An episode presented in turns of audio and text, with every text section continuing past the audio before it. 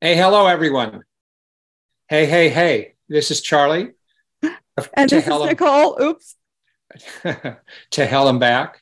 Uh, and, uh, you know, it's about hell on earth and how to get through it, how to cope with it, how to make the best of it, how to survive, how to thrive.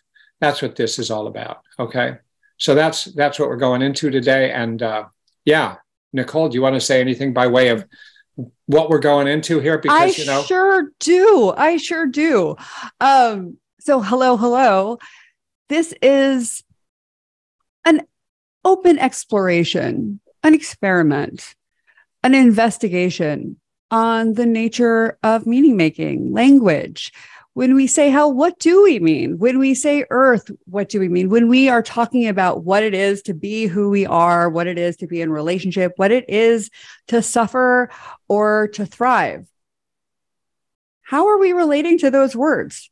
How are we are we taking as a reference point what culture has offered us or are we finding and defining for ourselves what we want those words to mean. It's probably a mix of both and and so this is going to be this episode is going to be a mix of both. We're going to be conversing between Charlie and I, me and Charlie, Charlie and me. I always get that. There's sometimes no, it's it's it's, it's got to be between Charlie and me because yeah, yeah because me of a preposition. Yeah, see, you know what? I killed it on my verbal SATs, but I don't know grammar. I don't know the rules of grammar. It's just when, by ear. When I hear a sentence, uh-huh. my mind diagrams it the way we had to do in fifth grade. It literally. So I saw between you and me, or between as as this sort of coming off the main clause of the sentence and oh. then going down to you and me. So that's it's sort of like uh, it's okay it's sort of too much of that actually. Wait, can we go on a tangent though, really fast, really fast tangent? So I, by the way, I would love to hang out and diagram sentences someday because right. I never learned to do that. And oh. never, I mean, I have no idea, none. But so I'm a big Churchill fan and I've read a lot of Churchill biographies and autobiographies and all that. But um, he really really what i mean one of the reasons he's speak spoke so well was he like we wasn't the best um right off the bat, but he was stuck diagramming like sentences for i think i don't know for for several several years mm. and um i i found that what like that he understood the kind of mechanics he he was not great with latin and and and you know, speak Greek and all of the things that like his more intellectual contemporaries, at least at the time when he was younger, really where they really thrived. He was kind of a disappointment that way. Um, but the reason he was such an incredible orator was because he understood the inner workings of the English language better than almost anyone. And so mm. I mm-hmm. always, I just, I, so now I'm like passionate about someone teaching me to diagram a sentence um, or many mm. sentences. Mm. So I think that would be, I mean, you know, for, for, for a, for a Friday night with nothing to do, that's what I want to do. Anyway, I digress. All right. I, all right. All right. Um, you, you know, do so, do that. That's so cool. Anyway, I, th- I do I that. I visual. So I mean, cool. it's the way my mind just works, but it's wow. because of so much. That's I don't know what else they taught us, but they did teach us how to visually diagram sentences. And never it, and did it, it. And it affects even as I speak when I give workshops and I need to come into a sentence and it's a complicated sentence. I, it's sort of like it appears as if it's like this little thing that happens in wow. the visual component of my mind. I think like between that one, when you were saying between you and me or something like that. Yeah. I just immediately visualize it as coming off of the main clause, the main verb, and then. But anyway, this is like a waste of time. I think it's no, like, I, I, don't, I don't think so at all. Actually, because I think language is so important. I mean, it's it's we relate. It's what we use. When we change our language, we change our perception. Um, you know, and I think that differs to some extent for some people. Some people are more you know, verbally oriented than others. But it's like, I mean, this is what the whole, you know, when we, at least for me, when I think about what meditation can do and what, um, you know, even like the flow state, trying to actually engage with experience in a pre-verbal way, it's very, very mm-hmm. difficult, if not mm-hmm. impossible. Mm-hmm. But you know, to to kind of see something before your idea of the thing, mm-hmm. um, to actually engage with something directly without that because it's the concept and there, there's the language there's the structure there's that kind of superimposed um you know there there's your education it's like i think that's what's always running interference and i think identity which is what we're talking about um, and when i think about what a verb a verb is something that's always changing it's always imp- it's not something that you can catch in your hand mm. and and look at and say oh this is this or this is that mm. it's that that neti neti thing it's neither this nor that or it's this and that um, so i actually think it's the elusive nature of the verb um that it's it's the momentum of it that makes it you know the essence of the human experience but we don't actually communicate and function as though that's the nature of reality. We actually talk about reality as though it is fixed as though there are these you know observable boundaries and limits that we can define that we can pinpoint that we can structure and organize to make sense of things. So i think that there's yeah. a really interesting paradox there. You know and i when you say this about i mean in our last podcast about this topic about identity and sense of self and concept of self you did you ended it actually by saying something about go verb yourself or you know if you were into the verb thing. And so I, I have been thinking about that. I was thinking there's a big difference if you experience yourself as just doing something like verbing you know you're just talking versus experiencing yourself as a person who talks. You've when you add, when you hmm. if you just use verbs, uh, you're really all about just what's happening now, and then it gets replaced, and then it changes and it morphs and stuff. But if you start to say, "I'm the kind of person who verbs," you now have identified a type of person. And there's something that's more lasting about that. And it's in some ways it's more stabilizing and it's more confining yes it's more confining and i yes. think that's part of what we're talking about is yes. that it makes a big difference how you define yourself, your sense of self. When, yes. Because every different way, every different philosophy has different ways of thinking of what is the self. Right. And and uh, you know, if you think of yourself as a verb, uh, then you're just kind of what you're doing now, like what I'm doing now. I'm talking to you and now now i'm not a, I'm, now i'm a, now i'm saying different things and now i'm saying different things and now i'm saying different and now i just said the same thing but in a different way. And sort of like verbing as i understand what you meant but i don't know if this is what you meant.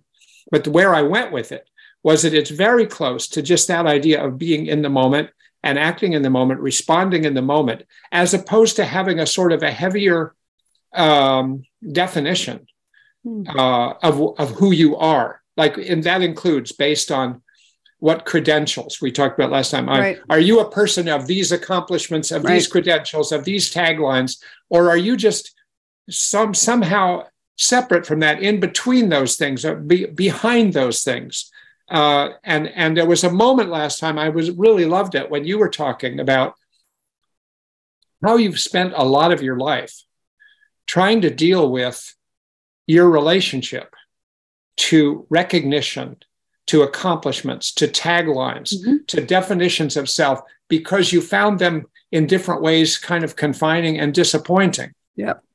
And so, you know, and and so you've kind of leaned in, you leaned away from seeking external credentials and you leaned into the ambiguity of what's in your back of your yes. mind or what's your uncertainty in your mind and stuff right. like that. Is it, do I get that right? Well, okay. So, which there were a lot of questions in there, some statements and some questions.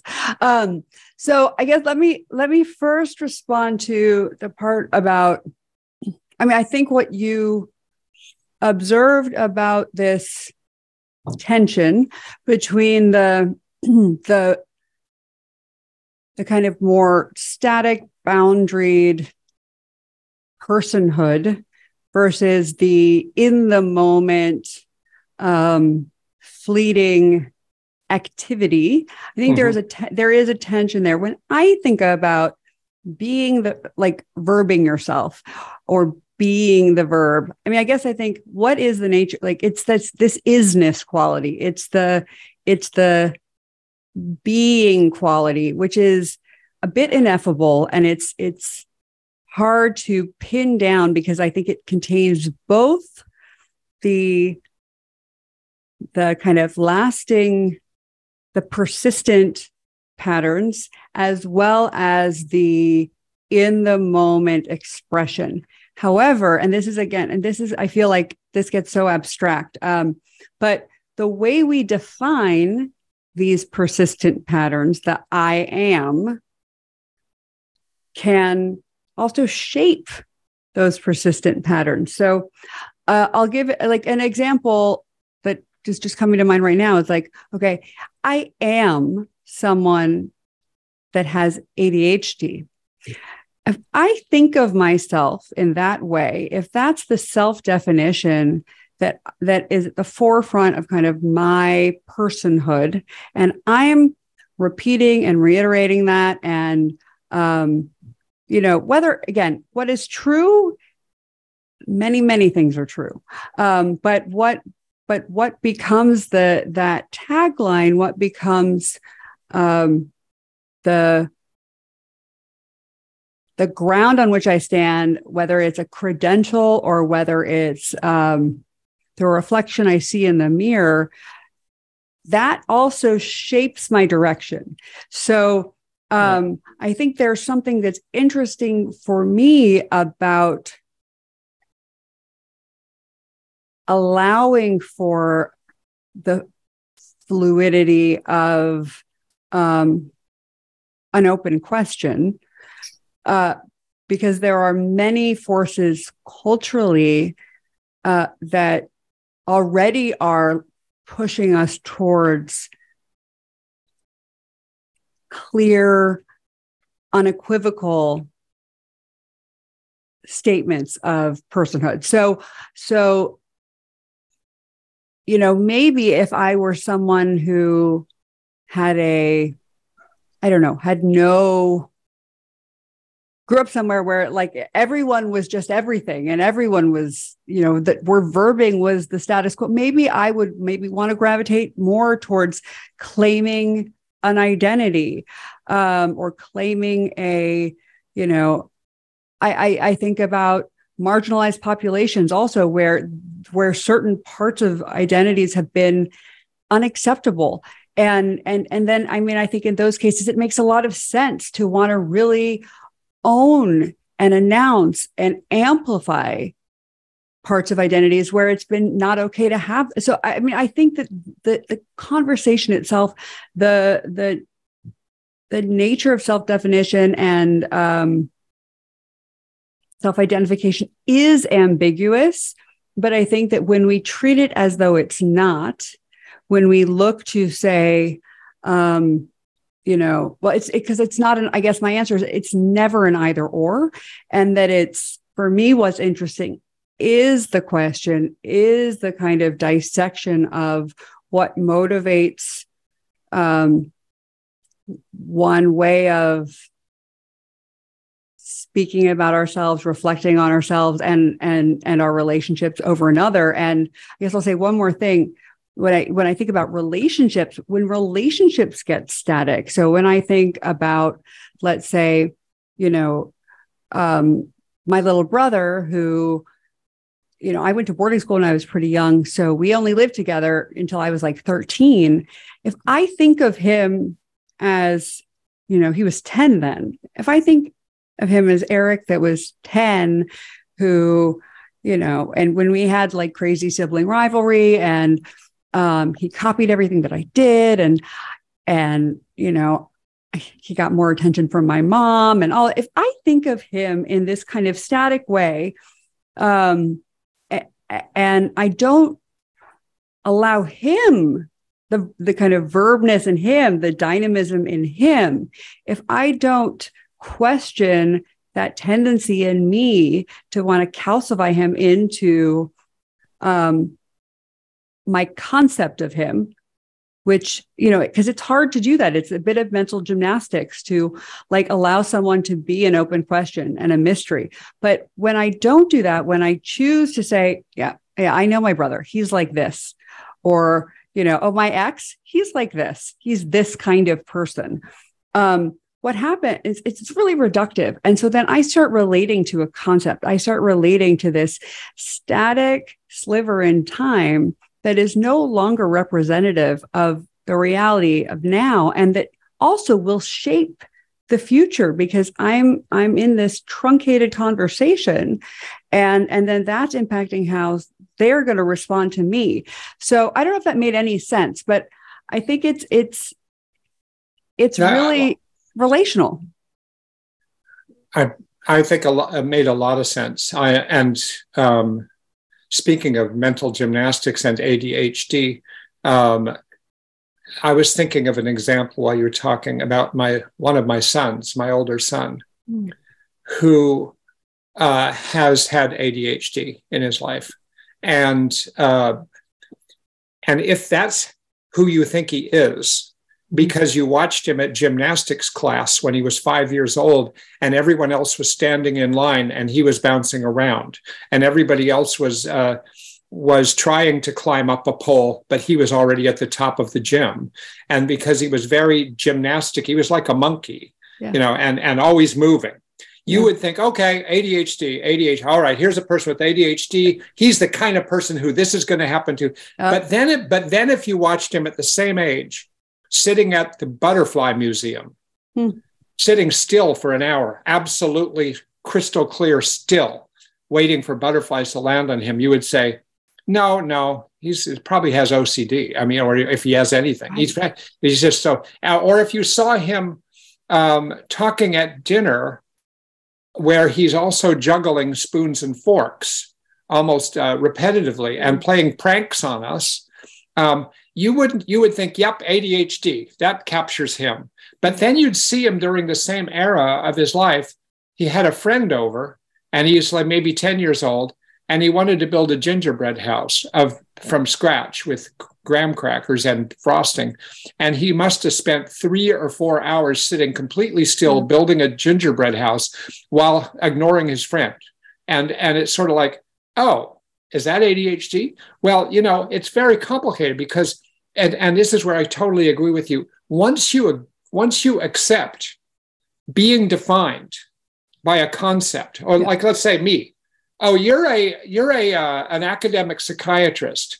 Yeah, not the kind of person who's going to sit with a silly hat on and and and do a podcast with a person who's in New with York. an unknown. With an unknown. well, less less less and less of an unknown. unknown but you know, it's sort of like it when once you accept certain types of self definitions, yeah, you're like living inside a room. Yes. That that has certain walls and certain yes. contours and certain shapes. And and then if you decide, wait a minute, this is not the right room for me, but you're in that room now you're in a sort of a tension in your life like do i need to break out of this room in order to move around in a different way or do mm-hmm. i can i really re, redo who i am within the same room so i sort of right. think like that know? yeah well and i think it's really hard at least for me when you've built up a, a narrative about yourself or about the world um, and you've you've made a lot of decisions based on that narrative based mm. on your story and you've been holding really tight to the story about like this is the way the world works this is the way things are these are the things that are available to people like me people like this if if you're going you know with the concept version right you know right, people right, right. like me do things like this but not like this. People like me fit in here but not like here or maybe people like me don't fit in here. If if if you're recognizing the extent to which that is restricting you know your possibilities it's keeping your life small and that it's just maybe out of alignment with with your values with your your sensibility you have to make yourself wrong to change which is really challenging. So to say oh well maybe that's not true then all of a sudden you're you're kind of pushing up against a, for you know maybe many decades of of framing the world in a certain way. And and and that i mean i found for me as i've kind of as i continue to go through these evolutions of um i i think softening my making making my making my the labels that i place on things and on myself increasingly provisional tentative and you know just just sketched in light pencil rather than in you know black permanent marker. Um because there's something that happens where it's like oh but no but i had i had made a statement about the way this was the way this relationship was, who this person was. And there's something nice about feeling righteous. You know, when you like, even if it's limiting for you, there's something nice about knowing that clarity of like, I know who I am. I know who they are. I know where I stand. I know where I belong. I know where I don't. And even if it's not comfortable, it's certain. And as soon as you start to question those things, um, there can be a lot of for me there's like you know sometimes there's a lot of grief like why did i why did i keep my life so small for so long? What right, if right. i was wrong? And like and like wait was i the one creating all of that distance and and you know shutting myself off all this time because i was afraid? You know you ha- you open yourself up to a lot of um a lot more uncertainty. And i think that that's it's understandable why that's not something that we do a lot. It's, it's understandable why, particularly in periods like I feel like we're going through in the world right now, where there's already so much external uncertainty and so just everything feels well, yeah. volatile. So let me give you an example of that. I was just yeah. thinking when you said that, that um, if I was growing, if if I was an 11 year old boy, mm-hmm. and I had feelings sometimes that I'm sort of inside, I'm sort of like a girl. Yeah. Um, and I grew up in the 1950s when I did. You would just grow up feeling like, well, I'm a boy that sort of sometimes has some feelings like right. a girl, and uh, what what would I do? And then I would figure out what to do about that.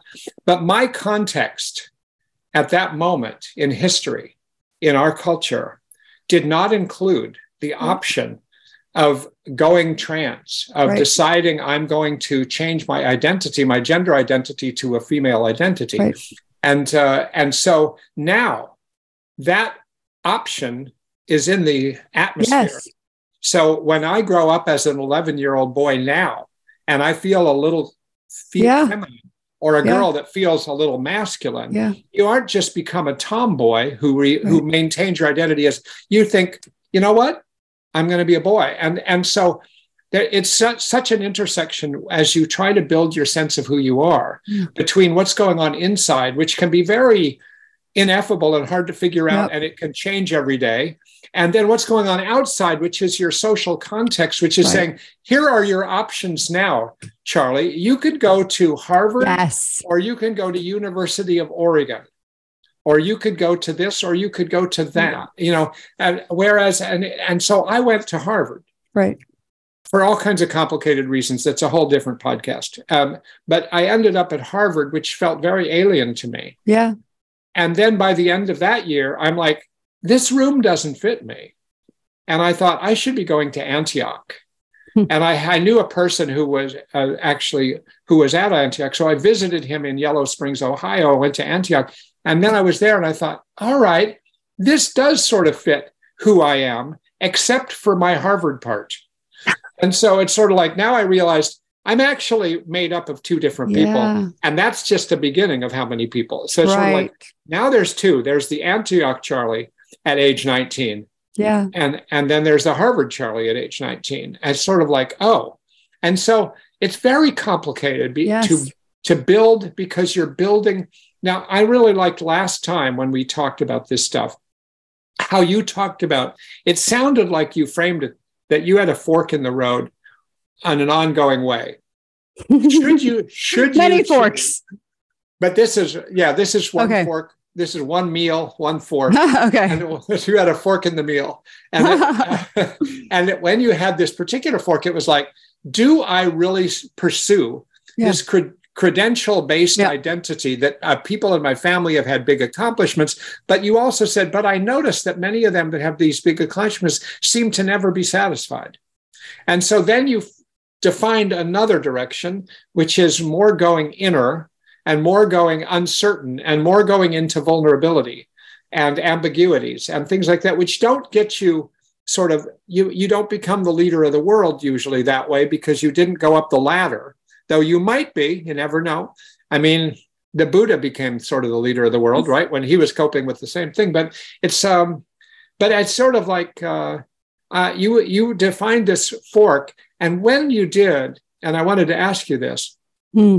once you saw yourself as two different possible people uh, one was the scripted pre-scripted in your family credential based I don't want to just say it's my family. I want to say it's culture generally. Culture, family okay. certainly had part of it, but I want to say like all right it's the way I interpreted my family and the way I interpreted my culture because I think that, you know, my All brother right. could have had a very different interpretation. I want All to right. take full responsibility for the way I interpret it. we'll invite your brother on here we'll have a conversation with your He brother would- okay he would love come it. on eric eric um at, or the other one was more pursuing through yoga meditation Yeah. acting writing yeah. Yeah. all exploring Art. these other things so is it possible for you to have both of these identities Of course. Well, I mean, I think that I think that I think that I I wouldn't even say that it was it's that neat. Um, although I think that my it's a very adolescent quality in me, like where over time and certainly when I was younger, it's although that that that kind of binary still shows up for me on occasion where it's like either you you know do what you know you follow the known path or you you seek approval or you say you know screw it i'm going to go my own way or you know you say i don't want anybody to agree with anything i want to really you know push the boundary and just you know Right. isolate myself you know so it can get really really i would say oversimplified it can become caricatured right in my mind sometimes. But the the the truth is, it's I think that all that n- neither of those things are real. They're also just concepts, and um and they're also just projections. I mean, from the very beginning, and that's why I'm like, it wasn't my family, it wasn't my cult. It was just the way I interpreted the expectations of me, the expect and and even my own ambition um you know my especially my own ambition especially my own desire to um to excel in in certain ways to and to to be validated to be um you know to achieve at a certain level and i'm sure that there were level there were parts of this where you know that were just afraid that like well what if i give everything and i and i don't succeed and i don't excel Right. at the level that i want to there's there's lots of Right, right. complexity there but i think Right. that what i what i've realized is i i think i have come to be a little bit more gentle curious and um just expansive with with the way i dialogue with my with my with my multitudes um is that you know it like with with all dialectical tensions they you know one doesn't exist without the other and they're all this this is a these are tensions which i think serve my you know my consciousness my my ability to tune into um an alignment that is that is not a perfect you know there's no perfect. It's like it's like if i if i look to my body as an analogy and i think about like being so i'm hypermobile. I don't know if i had said this last time. So i'm hypermobile. I'm really flexible. And and what that means is that i can do a lot of shapes in ways that compromise the the kind of structural integrity of my body. So i can i can kind of you know i can i can I can do the the result of you know I, I'm thinking about yoga. I can do the result of a lot of poses in ways where, but I'm tweaking my pelvis. I'm holding my breath. My diaphragm's jammed back. And so for a mm. lot of for a long time, I think that I was kind of like, you know, it was like the the important thing is doing the result, looking like this external idea of what good enough or the credentialed thing or whatever no matter what the internal kind of cost or or however i had to manipulate myself to do that. And that was i think that is this kind of out of integrity bit that that's like where these credentials or this kind of calcified idea of of anything becomes problematic at least for me because it's it's disembodied it's no longer it doesn't actually exist and that's where you know I, in the present moment even with relationships if i'm relating to someone from some concept i have from the past and i'm missing who they are right now you know right. that's out of alignment so the right. it's not right, that there's anything wrong with wanting to you know do a backbend or put my foot over my head but if i can but if i'm doing that in a way that's hurting you know that's pulling at my ligaments and that's going to create injury over time just to get to the result. Like because i'm not paying attention to actually what's going on and i'm just pushing. That's you know and in the same way if i'm not even going to try or i'm going to say well i'm going to decide ahead of time that i can't do it or like that's out of integrity because if i deeply want to but i'm i'm not. So it's it's this place in the middle where it's like okay it's slower it's just slower and it's it's more about sensing into yes what is going on and also having a clear sense of the direction but being provisional with it. So yeah this these are these these are the contributions i want to make. This is the impact i'd like to have. Yeah i'm aware. I sure i would like to be my version of steve jobs and oprah still. Why not? Like i but i'm not attached to that in the in the sense that the way that I am today in this moment is someone that is massively imperfect. And I guess that is um, that is clear enough about my my internal posture that the external expression of it and the way that it's received that it, it's it's less it's just less shaky it's like less so i'm not needing no i get what you mean clarity you, you, do you that seems very you vague. gave it no that's a little vague but i think you gave a concrete example of it last time when you talked about there was a stage of your life where you wished that you weren't concerned so much about your appearance but but now, I am. but now you are concerned about your appearance and you've become much more stably okay with that. It isn't yeah. like now you think, oh, there's something I wish I was not so. No, it's like, okay, this is one of my values. And I care about this. And I care about being excellent intellectually and in my work and in my relationships and everything. So it, it's sort of a good example of, of that, of how you can. Uh, uh, for you for a while you you go through an, a sense of identity of oh i wish i weren't that way or i don't like being that way but then you realize over time a kind of radical acceptance. Yeah. i am that. That this is a part of who i am. And then you come to terms with it differently and your identity changes mm-hmm. as it does all the time. It just always i mean it some people try to maintain their identity. I want to say something mm-hmm. about when we bring some of these things up. A difference between establishing your identity in a West, Western culture versus an Eastern yes, culture. I think that's very important. The philosophies are very different because in a Western based philosophy, you're more likely to think that the world is stable and things are permanent and that you are consistent and you're autonomous. And, and I think that that creates a background in, in our culture a Western culture of, okay, I'm this person and I'm going to be this kind of person. And today I'm this person. I'm the same person I was yesterday, et cetera, et cetera.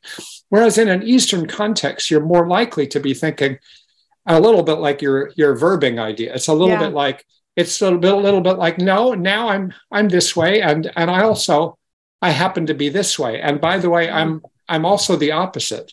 And, and, and I'm actually not the same as I was yesterday because there's not the same belief in permanence. There's not right. the same belief in that this is how things are and that what you see is what you get and and that it stays stable and consistent over time it's sort of like so these are very different i mean one of the one of the one of the reasons you and i are even talking was because of mutual interest in dbt yes and one of the things I've liked about DBT, though, it took me a while to appreciate it because at first I just thought, oh, this is a great collection of skills for regulating emotions. But mm-hmm. actually, what, what, as you know, what got me more than that and kept me more than the three years I thought I would spend into DBT um, was this sort of collision or synthesis or integration of three different philosophies and one of them is more that Eastern philosophy, and it includes kind of mindfulness and it includes dialectical yep. thinking. And it allowed it's it's sort of that everything's changing all the time. Yeah. Everything is related to everything. And I'm not the same person I was yesterday. And at the same time, there's another part of DBT that says, no, that that I am. Uh, yeah. DBT is science and it's spirituality. Yes. And you you you can really so you can actually bring all of that together in yes. one model, a complex model of thinking. Yes. Some people don't realize how complex it is, I think, but it's, yeah. It gives you a grounding to be able to uh, change the walls in that room, to yeah. widen the floor, and to and to add, or as Carl Jung did, if anybody read his autobiography, yeah. I think it was called Memories, Dreams, and Reflections um, that he built a house outside of his house as he got older. And he built it outside in the woods. And it started as just a little room. And then he added something, and then he added another thing, and he added it in a spiraling direction. So now he had a house that was like a maze that's spiraling outward. Each room, each new room represented how he was then. Yeah. And so it didn't get rid of how he was before. Yes. It included but he added it. to it. So it was, I thought that was really cool. I do too. I know. I think what you're saying is so.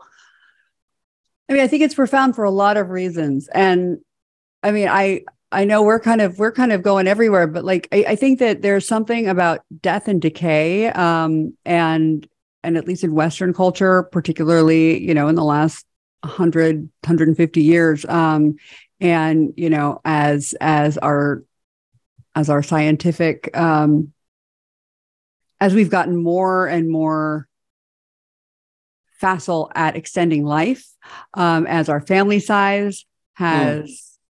Gotten smaller, um, you know, we're just exposed to death so much less frequently. Um, and that awareness of kind of the the transient nature of of things i mean and and and even in terms of what we do tend to culturally um what we tend to celebrate what we focus on where you know what what we what our movies are about who we who we look at and what what what the people we look at look like.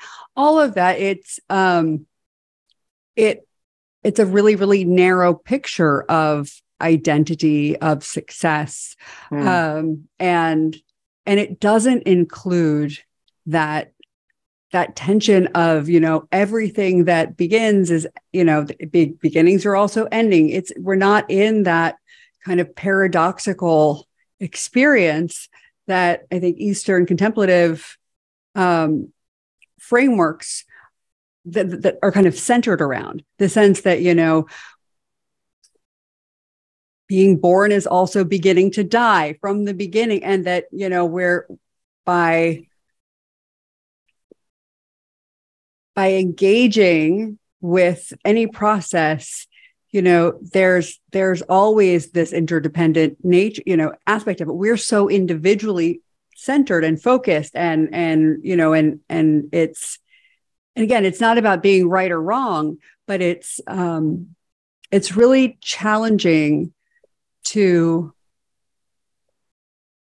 allow for i think the both and when right and wrong good and bad um, evil and um, i don't know whatever the opposite worthy heroic whatever when those are the kind of pillars the structural pillars of you know a society's language um, almost from the end. So I, I, I just feel like, you know this question of interdependence and and thinking of identity as something that is you know not necessarily entirely socially constructed but that's like it's socially informed. And um and i think that your point about um about what's going on with with gender right now um and gender fluidity it's it's really apropos because we are i mean it's the it's the water we're swimming in. And um and it's interesting why you know there's so many options so many possibilities there's so many kind of lenses or camera lenses to look through and kind of find ourselves reflected back. It's really interesting for me to think you know why why do a why do some of us kind of gravitate more towards those clear delineations and then and you know and others away from it so um so with you you know you're like ah i i'm i've been on this track and not what do you think has has allowed you to kind of be in both places at the same time?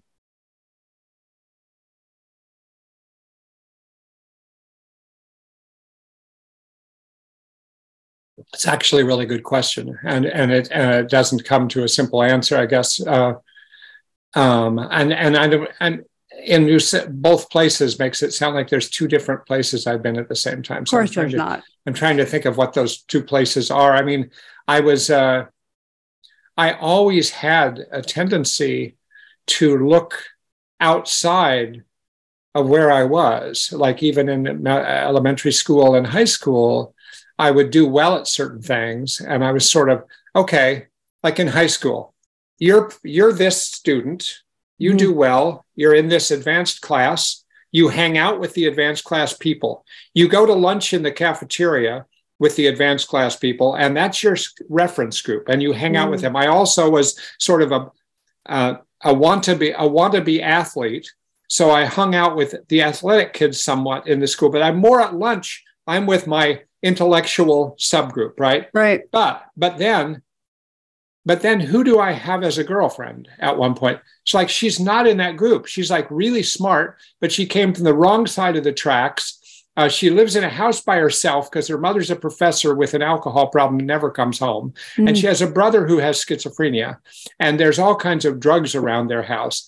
And and I start dating her. And it's like, and mm. then the guys that I'm hanging out with in my subgroup are like, what are you doing with her? And they would make fun of her. And then I would tell them to go fuck themselves. And mm. I would say, and so I was I was betwixt and between at an early stage and and there that's just one pointed version of that i've yeah. often i've often been in one reference group in my life and mm. i've sought out another reference group mm. i like i i went to harvard but what did I, I i mentioned i forget if i mentioned this last time or if just you and i talking once but i would spend my weekends going camping by myself yeah no you mentioned that last time in new hampshire yeah so it's sort of like I w- I've always been kind of interested in trying to do well in my reference group, yeah. which was part of my identity. But there was always a part of me. It's sort of like I had a leaky identity. I didn't quite fit, and I'd I'd go off here. So I'm I'm I leave Harvard.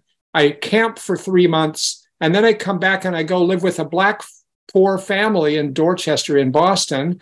And I lived with them for a long time. And it's like a totally different life, totally different. I was the only white person for about two miles in my neighborhood. Mm. And it's like really different. And so there's just, I don't know what it is, Nicole. I, I think it, the, the determination that I would always be in more than one place, more than one identity, happened earlier than I can remember. Yeah. I don't know yeah. why it happened. I guess I need to go back into psychoanalysis.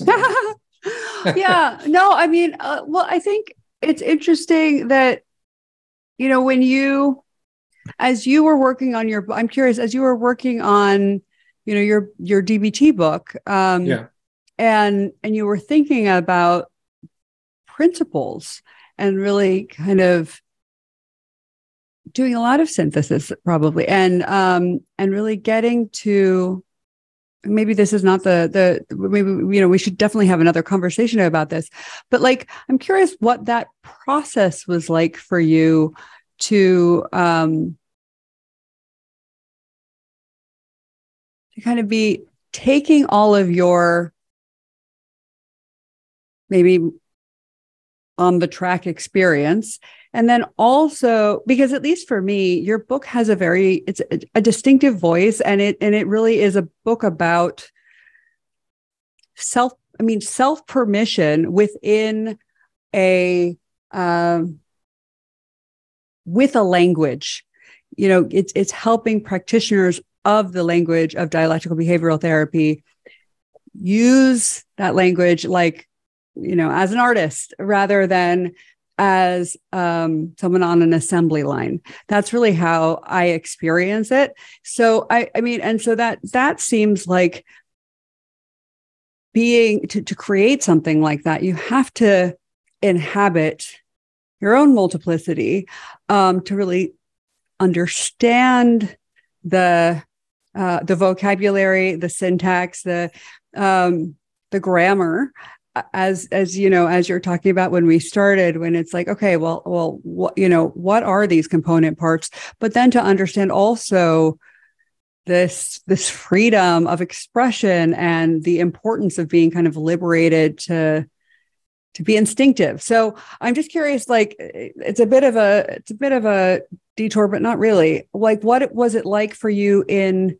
thinking about and creating that work um, and bringing those parts together in that way? Well, you know, I, first there's a background that I, my original training was in a different therapy yes, language. Yes, which is a whole other very interesting. You know, yeah, so I was already uh, trained more in depth in psychoanalytic thinking. So that's not the usual path into DBT, no.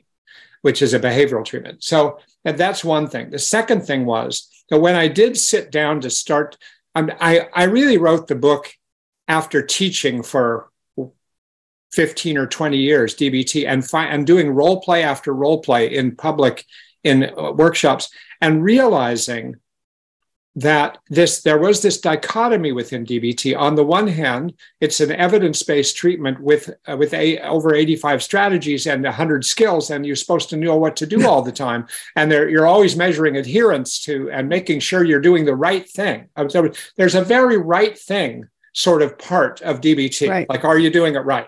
In in fact, the annual conference in the United States is called Is It DBT? I mean, it came out of that. There, so there's this preoccupation with doing it right. But then when I really reviewed my personal experience treating difficult people with DBT, yeah. I realized that, uh, and then I said this to myself, and it was sort of a turning point, and I think I put it in the preface of the book, is that you realize that as much as you have a cookbook that's supposed to tell you what to do under all circumstances, mm-hmm actually you never ever know what to do. And so what I just thought how weird that is that actually if you stop a session when somebody says, well, there's five minutes left in the session, and now the person says, and I think I'm going to kill myself this weekend. Now, what do you do? It's like there's five million things you could do, and there's nothing in the book that tells you yes. what to do. It sort of gives you some general guidelines. Yes. And I think what was different about me than some people because I knew people that were throwing DBT overboard when they started mm-hmm. to not like things. I was very hooked on the value of DBT, yes. the value of science, the value of evidence, yes. the value, the value of of all the work that went into it, the brilliance yes. of Marsha Linehan. And I trusted my gut that actually nobody, so I started asking other therapists who are senior, excellent therapists in DBT, what would you do? What would you do? What would you do? And if mm-hmm. you watch people do role plays or you do five consecutive role plays, yep, you never do the same thing twice. Yep. You're the same person. So I yep. started to think, what is this? It's sort of like the front layer of DBT is here's how you do it and you got to right. do it right. The back layer of DBT is you never know what to do. It's a tractor and a verb. It's a tractor and a verb. It's but a, isn't this always the way of it though? I mean, and I think this is this interesting tension that we're all always wrestling with mm. is that the kind of presentation the credential the the the resume statement the kind of cocktail conversation is hi this is who i am but what's right. going on in the background the mm-hmm. reality mm. is so much messier and more complex and so you know everyone all of us all the time we are we are kind of going back and forth between uh, oh, I'm a I'm a I'm a doctor. I'm a, you know, I'm the head of blah, Right. blah, blah, blah, blah, blah. Right, But right, then right. what happens when you lose your job? Or what? Are you no longer you? Of course not. So What if like, or nobody listens to you anymore? Now you become a you become a you're different person. obsolete. Oh, AI is taking, you know, you know, artificial intelligence is taking over everyone's job. And what? We're no longer like this is the crux, I think, of what it is to be a human being, particularly in a very crowded world where we're no longer directly responsible for making the instruments that we live with. You know, we're not killing the bison and we're not plowing the field. Some people Right. are, but many of us aren't. We're we're far removed from from the way of kind of, of from connecting with the work of of survival. So now it's like these these these are just little sound bites that Yeah. you know we hang on to for dear life.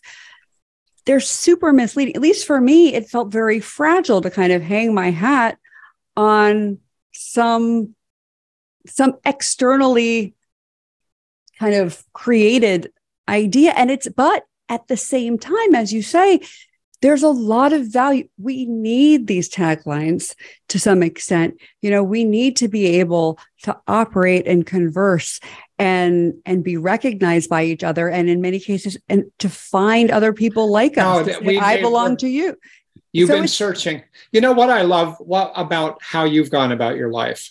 And What? and Tell I, me. yeah, well, I realize this doesn't probably cover all the territory of your life, but, uh, but I'll but what about this conversation? yeah what I think is hard for people to do that you've done, um, because you know what can be the perception of others and you know Yeah. what the expectations are. Yeah. When you enter into law school, you're supposed to finish law school. When you enter Yeah. into social work school, you're supposed to finish yes all these things. And and yet you've the way I conceptualize it in light of this conversation Mhm. is that when you entered into law school, you went into a certain room. It's Mhm. somewhat somewhat predefined, and you Yep. can redefine it yourself to some yes degree. You can yes bring bring your own new furniture and, and your own wall hangings. definitely But there's still a room that's the law. yes And you got in there, and after a year, you figured out this is not the room for me. This doesn't quite capture other parts Yeah. of me. And you went to social work school, and it was a different part of you that you were seeking.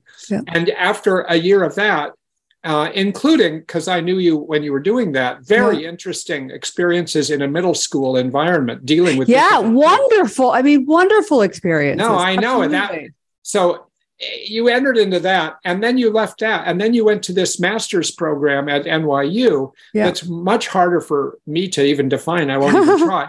But it's sort of like you keep doing these things, and then you do your own podcast, or you're working on that, and you're working on this podcast, Yeah. and you're doing your coaching, and you go to Yeah. a lot of workshops.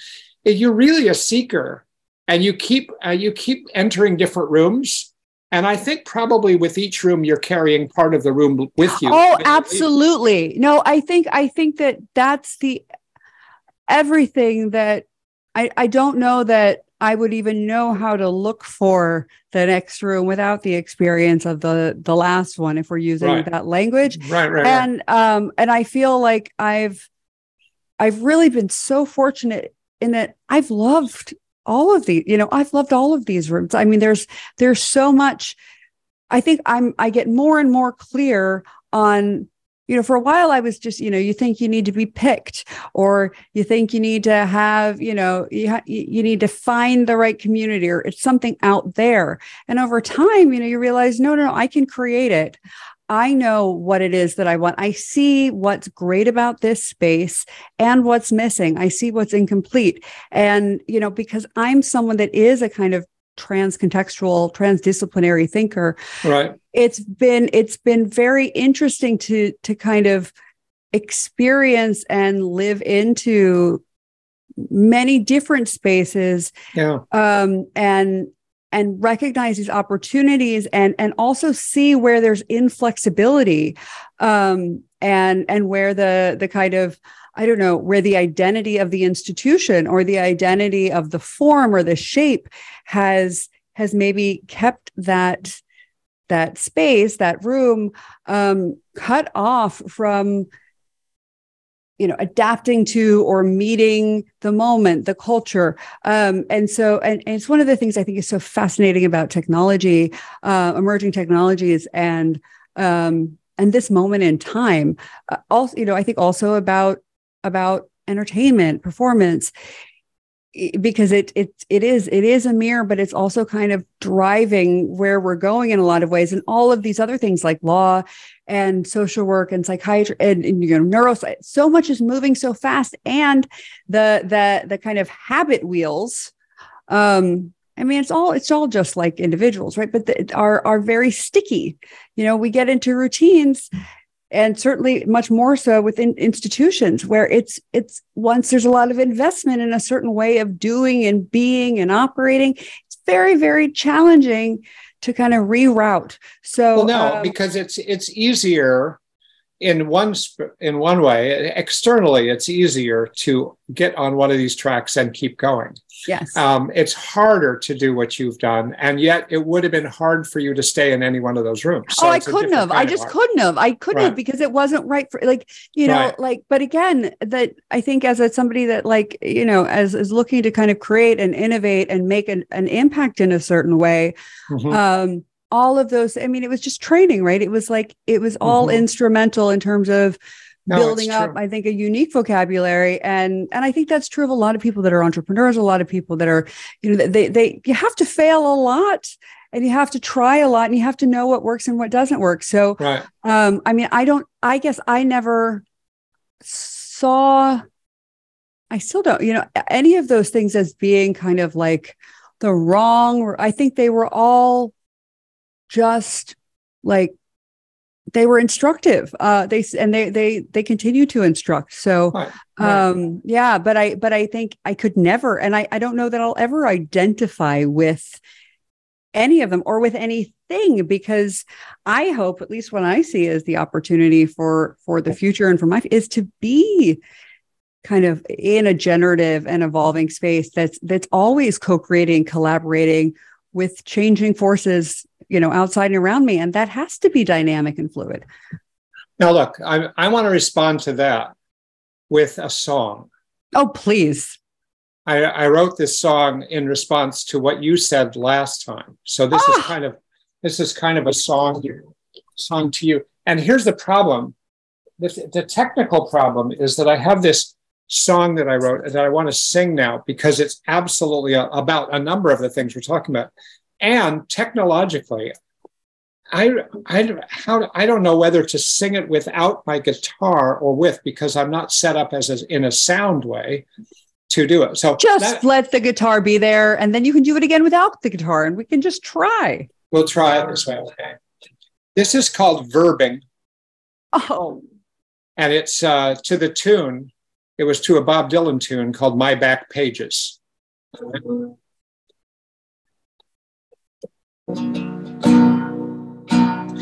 I am a verb, I am a verb, she said, she said.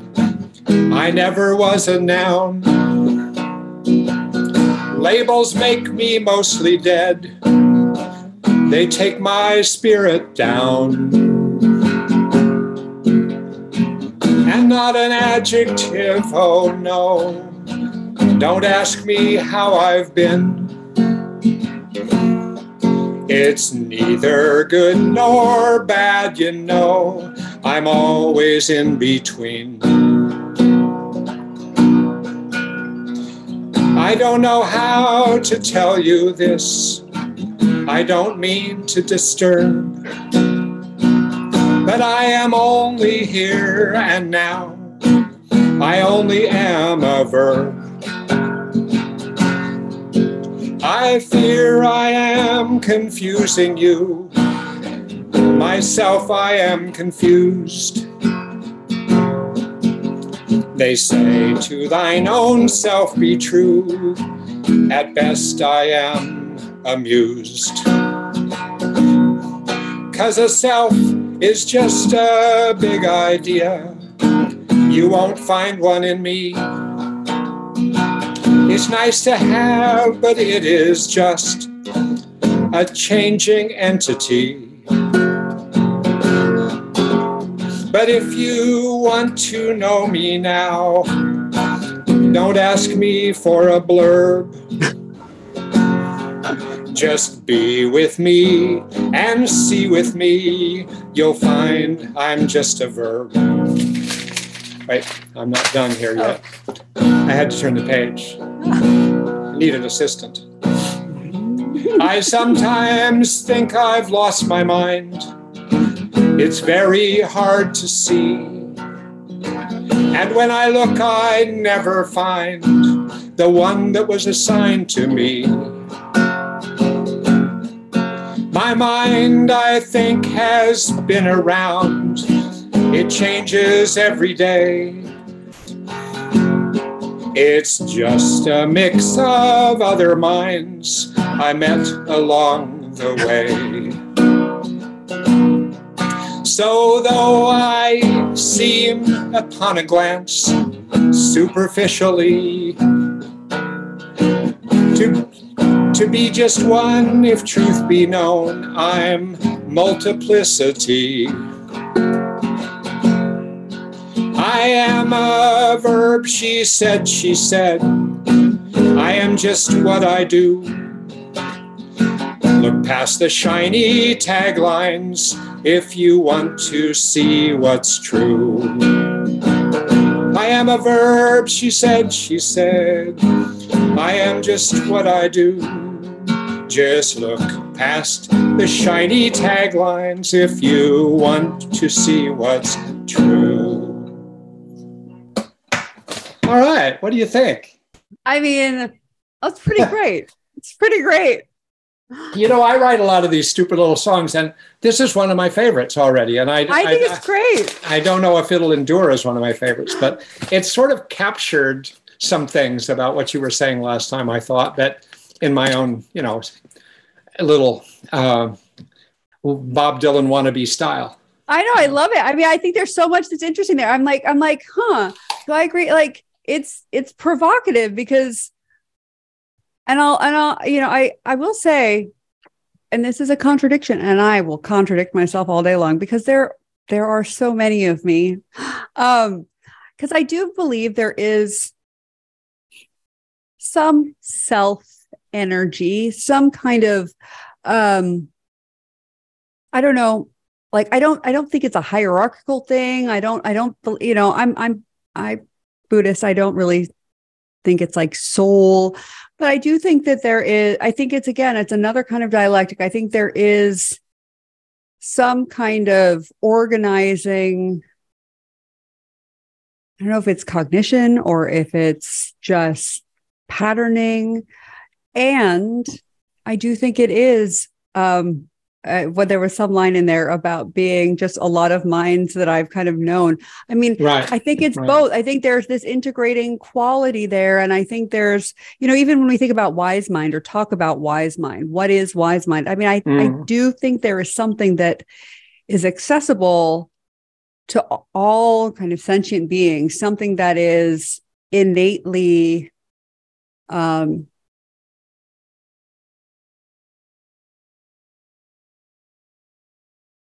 wise um uh that that gravitates to and i think it's the part that senses you know that is that is embodied that is kind of that does inhabit the moment that is not kind of reacting to old stories and that's not anticipating you know mm. how things should be or that you know which which is really kind of still coming from the old stories but i do think it's something that's present and alert and that includes both the external environment and this inner awareness. And um and that's just that's both flexible but also you know that it, it, you know again we our bodies are containers. Yeah they'll die and they change and i'm not the same you know whatever.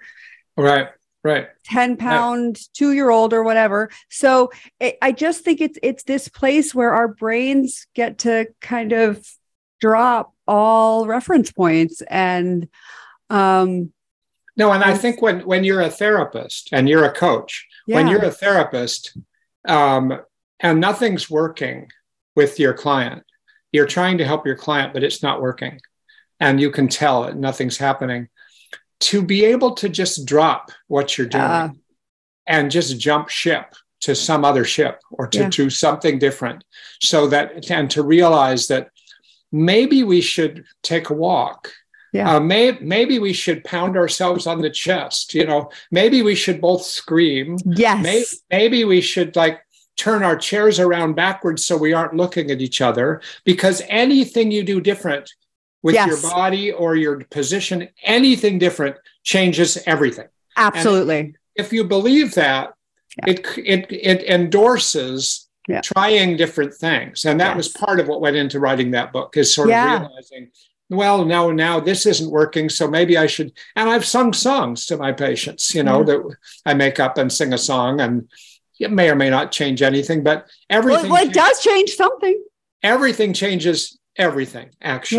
Yeah, it It's- does. it's- It does. No, it's great. I mean, I think that this this conver- I, I think we need to have more conversations about the process of writing your book and about your book in general because it's. I mean, you know that that's something I'm really interested in, but I think it also mm. gets to these questions about, you know, how we do hold an agenda, whether you know we're working with someone to try and create better outcomes. Um, as Mhm. well as you know dropping the agenda you know how we how we how we do enter all of these paradoxes right. Right. um, with curiosity, with openness, and um, with recognition of all the things that we just don't know, you know, with humility and confidence. I think that that's, it's just, it's important for, you know, for getting out of hell. It's important for being a human in 2022 nearly 2023 i mean it's it's just Mm. like it's a it's a kind of essential um what are those things called those those those knives that have all the what the- you know those things Oh, yeah, army knife you know swiss army knife it's like the kind of Swiss it's like- Army knife. yeah yeah yeah, yeah. No, It's it's like- right. There's so many tools and you can use them at different times. And I think it is true. There's so many things we have to contend with that's different than the 1950s growing up. totally I mean, it, it's just like, I don't know, the, the number of challenges coming at us is so intense and, and some of which are cataclysmic. So it's like, whoa, what do we do? So we look, need a different mindset we need a different mental framework and that's dialectics that's what we do So I would love to in the future. We can talk about um, things from the book and and Yeah. how I wrote some of that because that was uh, generative for me to be figuring that out.